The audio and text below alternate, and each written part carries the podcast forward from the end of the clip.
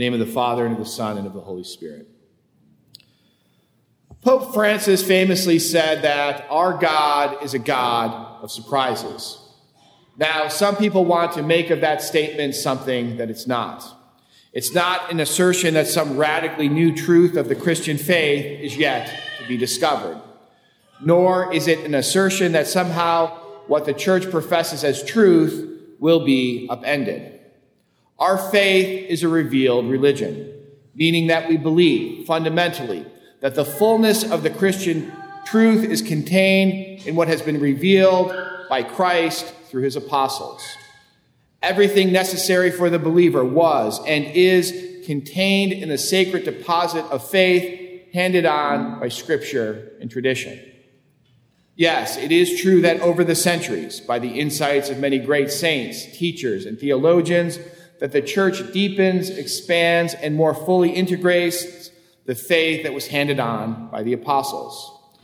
But it never marks out some new truth or a change in, a, in the fundamental way that we as Christians understand the faith.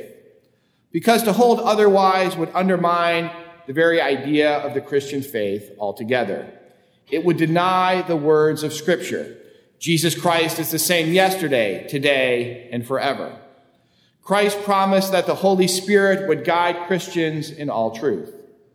That's not a partial promise to certain generations or to certain peoples but rather to the church as a whole throughout history. She will always be the consistent guardian of divine revelation. One can certainly believe in the Christian faith, as hopefully all of us do. And one can certainly disbelieve it as a whole with a certain modicum of consistency. But what is entirely inconsistent is to believe that Christian revelation is like some kind of never finished jigsaw puzzle that is assembled over the centuries. Nonetheless, Pope Francis is correct that God is a God of surprises.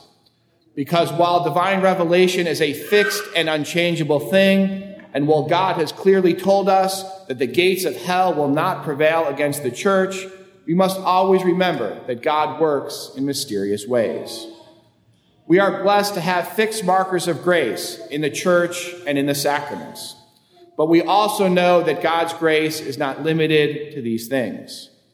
Throughout the scriptures, God is a God of surprises. He acts in, through, and with the most unlikeliest of persons and events. From the election of the weak and tiny people of Israel as his covenant bearers, to the selection of the stuttering Moses as the leader of the people of Israel throughout the Exodus to the victory of a young David armed with only a sling against the mighty Philistine, to the birth of the world's Messiah in the backwater village of Bethlehem by an unknown virgin named Mary. God does not confine himself to the expected, nor is he ashamed of his believers and his followers. Rather, he loves all those who profess him and seek him, even if they do so in odd and awkward ways despite the scorn that might be heaped upon them by their contemporaries. We see a pair of examples of this phenomenon in the gospel reading from today. The first reading, in which Jesus heals the woman, probably in her middle age, who was suffering from hemorrhages for 12 years.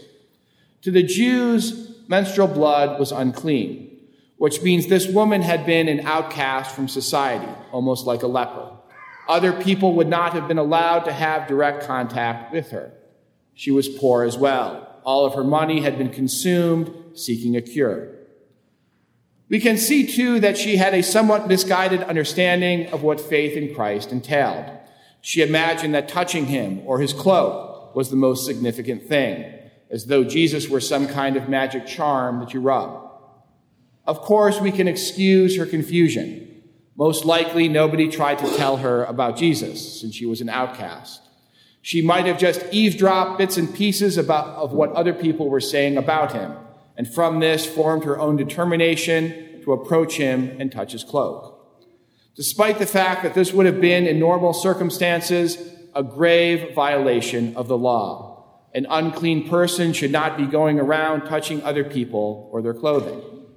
Yet, in the event, our Lord credits this awkward and clumsy approach as faith, because he realizes that he has been touched by one in need, and he never abandons those who sincerely seek him.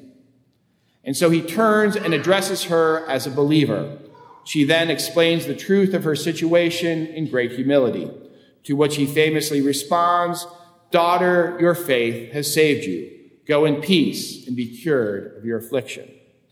God responds even to imperfect faith, even when the bearer of that faith is pathetic by the world's standards. The second healing is of a 12 year old girl, which should signal to us the connection to the bleeding woman despite the differences in their circumstances. She was the daughter of Jairus, the synagogue official, an important and honored position. No doubt his daughter was his pride and joy. Unlike the bleeding woman, this girl was not isolated and alone. She would have enjoyed the esteem and affection the congregation of the synagogue. But Jairus' prominence in society makes it all the more unusual that he would have sought out Jesus to heal his daughter. Jesus was, shall we say, a controversial figure. He wasn't one of the temple priests or one of the Pharisees, but he was known for getting the job done. So, no doubt, after trying and failing with many other medical and spiritual remedies, Jairus took the chance on inviting this fiery itinerant preacher to lay hands on his sick daughter. We see, of course, the settled expectations of the people that had been present. Even assuming that these people had any faith at all in Jesus' ability to heal the girl, they saw or believed that his powers were confined to certain set circumstances. Death was the end. There was no point in hoping after that. So when she appeared to die, they said, Why trouble this teacher any longer? They had moved from hope to mourning, and they weren't ready to see it any other way. Yet Jesus sees something that the other people don't see. This child is not dead, but asleep. Now, that expression may refer to the girl's physical or her spiritual condition. It's not clear.